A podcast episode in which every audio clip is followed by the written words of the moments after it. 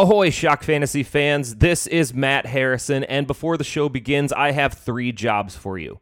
First, please take a look at your phone and hit the subscribe button on the Shock Fantasy podcast on your favorite podcast platform. Second, wherever you're listening, give me a rating and a review for the show. If you include your Twitter handle in the review, we might send you something fun in the mail. We do that periodically. And third, if you haven't yet subscribed to the season pass of Shock Fantasy, you should. You get 365 days of the Shock Fantasy Super Dash, which gives you stats and info to set all of your weekly lineups, including DFS lineups. The redraft and dynasty trade value charts, so you never get taken to the cleaners in a trade. Our waiver wire content each week.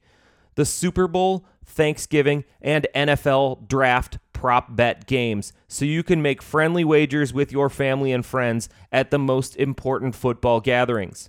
And preseason cheat sheets for basically every kind of fantasy football imaginable. You'd be getting those for next year now.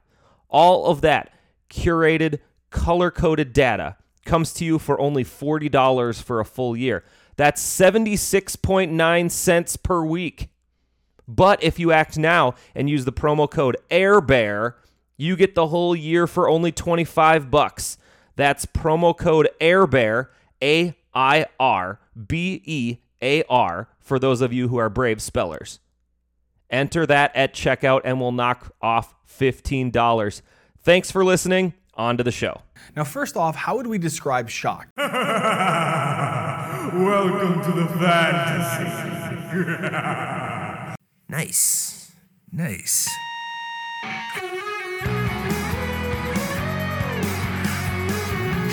Man, you are one pathetic loser. Ridiculous. Completely ridiculous.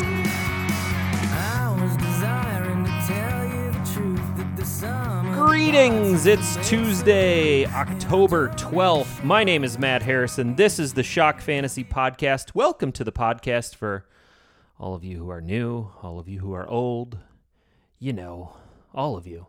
Uh, wanted to mention uh, follow us on Twitter at Shock Fantasy, at Explosive Output, and reminder to rate and review the podcast. Did send out a couple of stickers to people last week who went in on Apple Podcasts and rated and reviewed that sucker. That's kind of fun. I like to give out stickers to people. Everybody likes sticky paper. Uh, would also love for you guys to visit the shop at shockfantasy.com and, you know, order a t-shirt. Maybe you go to uh get the Shock Fantasy Football Guy t-shirt, which I'm wearing right now. It's pretty soft and, and delightful. Uh, we also have Colin McCockney t-shirts that are available on our shop. Uh, that ships through Bonfire. They're shipped as uh, on demand, ready to go. So you get it in about a week and a half, and uh, pretty cool. Lots of different colors to choose from. I highly suggest that you go grab one of those t-shirts. All right, let's get into the waiver wire for week six, but we start with the Todd Heap Memorial Injury Report. Bengals quarterback Joe Burrow went to the hospital with a neck slash throat contusion. Now remember, a contusion means a bruise. He should still end up starting in week six. He's already been released from the hospital. That was precautionary. Uh, Bears quarterback Justin Fields looked like he might have hyperextended his leg early in the game, but he came back to play the rest of the game. Might get some rest and practice this week while they monitor his knee. Might swell up a little bit. We'll see how that goes. Giants quarterback Daniel Jones was concussed in the game and is in the concussion protocol right now, as was Taysom Hill, who was concussed and carted off of the field. That's not a good thing for him. Uh, he should probably be back in time for week seven. The Saints are off this week, they are on a bye. Uh, Giants running back Saquon Barkley sprained his ankle pretty significantly. There's some shots of it on uh, on Twitter and uh, video and stuff where the swelling was big and bad and burly right away in that uh, in that contest. Depending on the severity of the ankle injury, we're looking at anywhere from a week to several months. So we'll see how this goes for Saquon Barkley. Saquon Barkley, you know, managers they got to be just feeling bad about all of this for years and years. It's just been it's been terrible. Haven't been able to get him on the field and healthy for a long period of time. Uh, let's see. Next guy is Chiefs running back Clyde Edwards Helaire, who suffered a sprained MCL. He will miss a few weeks. This one could linger a little while too, so uh, keep an eye on that one. We'll talk about more on this running back situation a little bit later. Uh, Patriots running back Damien Harris left in the third quarter with a rib injury. He did end up coming back, but often with these rib injuries, the guys come back in the game and then they sit out practice a little bit next week to try to heal up. It, it's possible he could miss the next game, but uh, keep an eye on Damien Harris this week. Washington wide receiver Curtis Samuel. His pesky groin injury from the beginning of the season is back, and he likely misses a couple of weeks at the minimum. In redraft leagues, he's droppable right now. You can drop Curtis Samuel in a redraft league.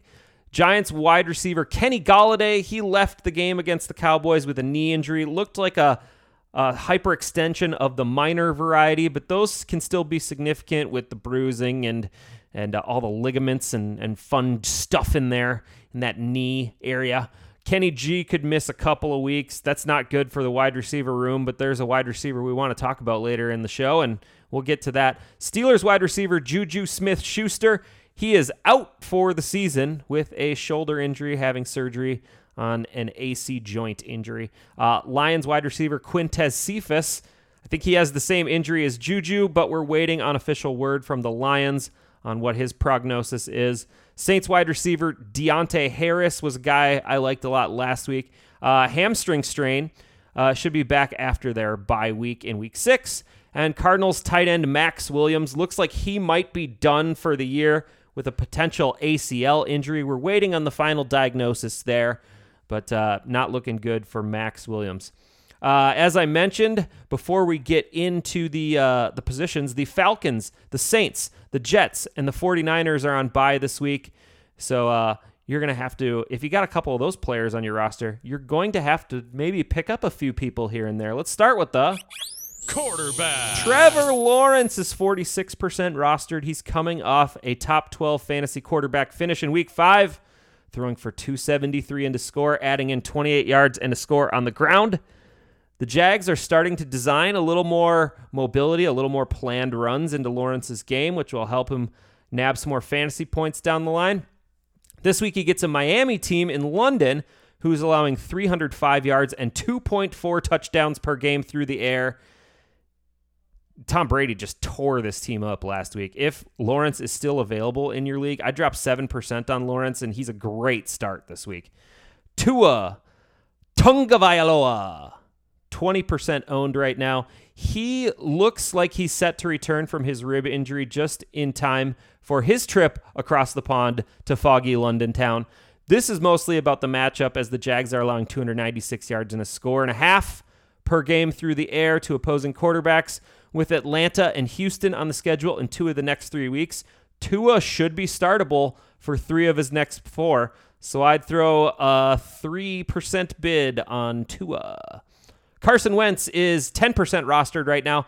On Monday night, he carved up the Ravens defense to the tune of 402 yards and two touchdowns.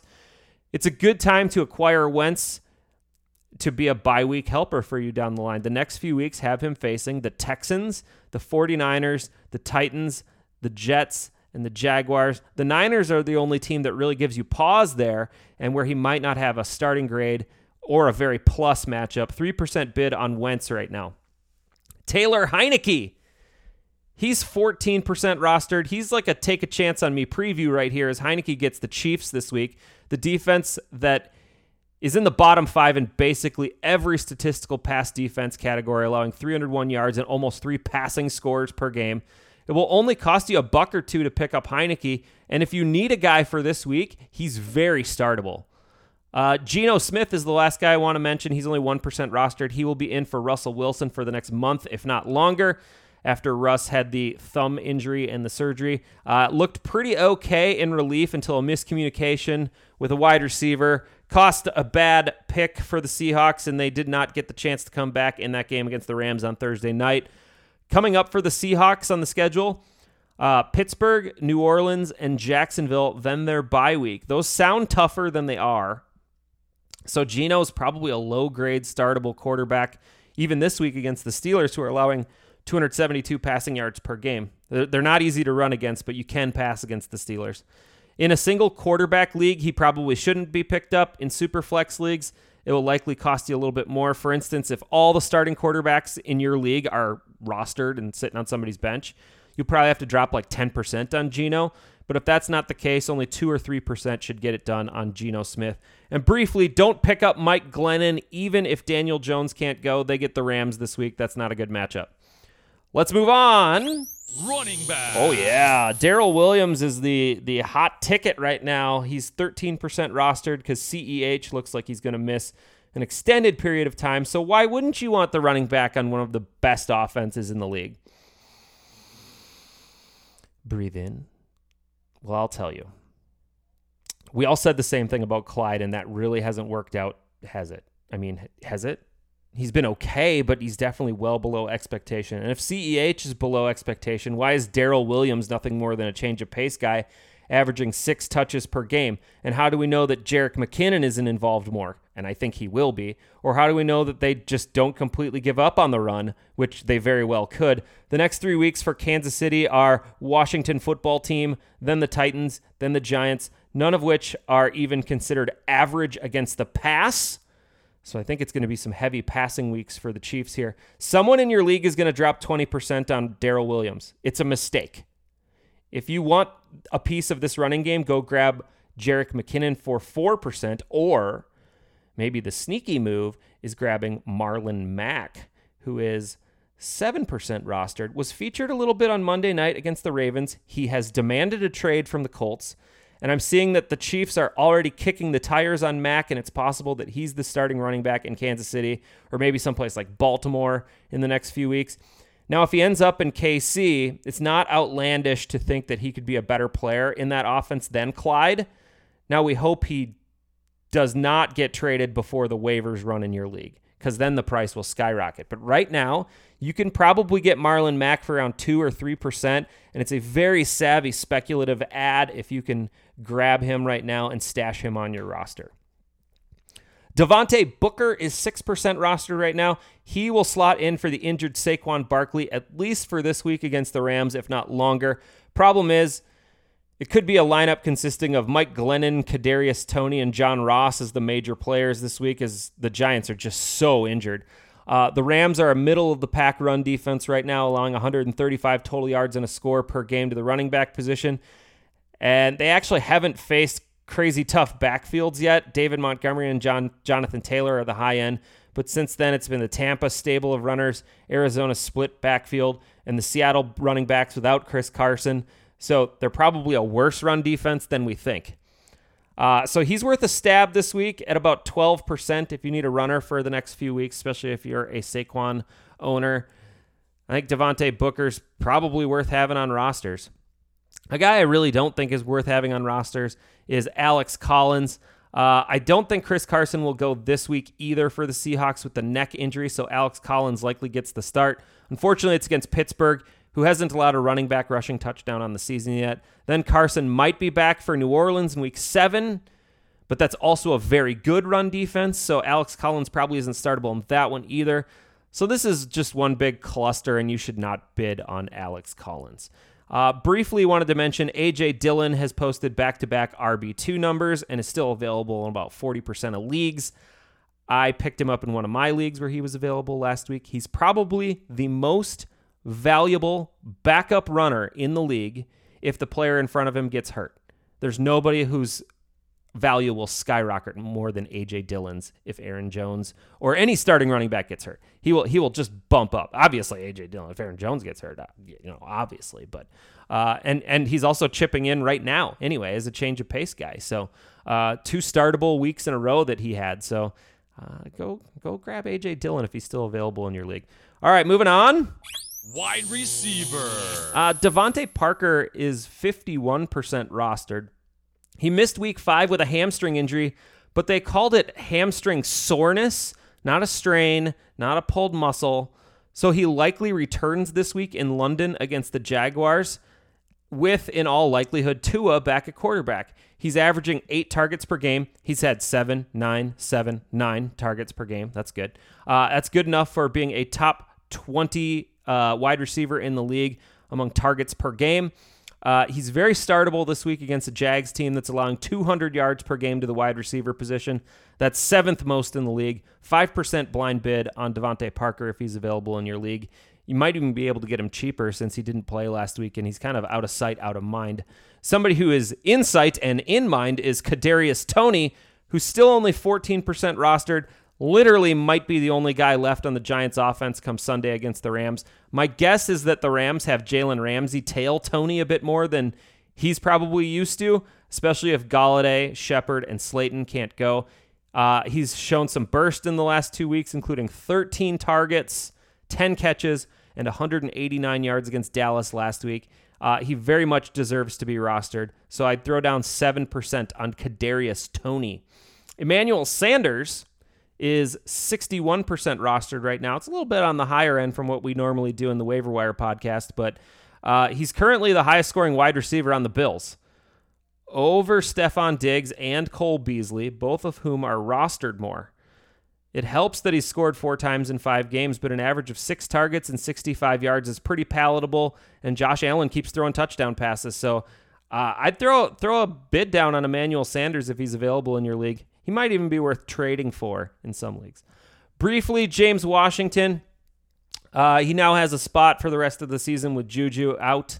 Uh, if your league is deep enough, you could throw a buck on James Washington. And Jarvis Landry's roster percentage dipped, dipped, not dipped, dipped to 68%. Uh, and Landry should be back very soon. Uh, one of his teammates is at this position, Tight end. and that's David Njoku.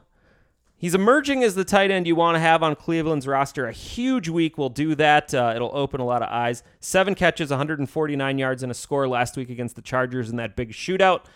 The consistency has been a little funky for Njoku and the Cleveland tight ends, though. But maybe that monster game opened up the eyes of the Browns staff, the coaching staff, maybe Baker Mayfield, too. He did log three catches and 76 yards in the season opener against the Chiefs, so it seems like he's heavily utilized in those high scoring affairs. It was a big, big game against the Chiefs. It was a big game against the Chargers. Uh, this could be one of those matchups, too, this week against the Cardinals. Unfortunately, the Cardinals have been the best tight end defense in the league for well over a year. If you're streaming tight ends, this is probably not the week to pick him up and start him. But if you've got a lot of bench depth and you're, you know, playing around with the tight end position every week, you could probably throw 3% down on him. And if they get in another big game shootout, Njoku's probably worth a start then. The tight end I do want to pick up, and a guy that I picked up a couple times uh, in the last few weeks is Hunter Henry of the Patriots. Um, touchdowns in back to back games, eight targets, six catches, 75 yards through the air last week. He seems as healthy as he's ever been. It's also a decent matchup this week against the Cowboys, where the Pats should really have to try to keep up offensively with the Cowboys. Dallas is allowing the seventh most receiving yards per game to the tight end position at 66 per and have allowed three touchdowns through the first five games to tight ends. So he's worth 6% in my book. I think he has a chance to be that next tight end that you're sad you didn't pick up earlier. I mean, guys that we've mentioned in the last few weeks Dalton Schultz, Dawson Knox. I think Hunter Henry might be one of those guys that you're a little sad that you haven't picked up in the in the last few weeks. So uh, yeah, go get him. Go get Hunter Henry. That's it. That's the waiver wire podcast for today. Again, if you want to go back and read any of this, uh, that article is available on shockfantasy.com. Uh, promo code. Oh man, what's my promo code? You know what? I put a promo code in the in the ad at the beginning of the show. Yeah, there's a. I, I don't remember it. Air Bear. That's what it is. Air Bear promo code uh, gets you fifteen dollars off a Shock Fantasy subscription. Uh, brings it down to only 25 bucks for a year. That's, you know, less than 2 bucks a month and we do stuff all year round. There's there's fun little things here and there on Shock Fantasy all the time. So I, I appreciate everybody who has uh, taken the time to uh, subscribe to Shock Fantasy, you know, keeping the boat afloat. Uh, also, go get a t-shirt. Everybody loves t-shirts. Yeah. I don't have anything else to say. That's it. I'll talk at you next time. Uh, next podcast will be tomorrow. So uh, we'll talk to you then. Bye.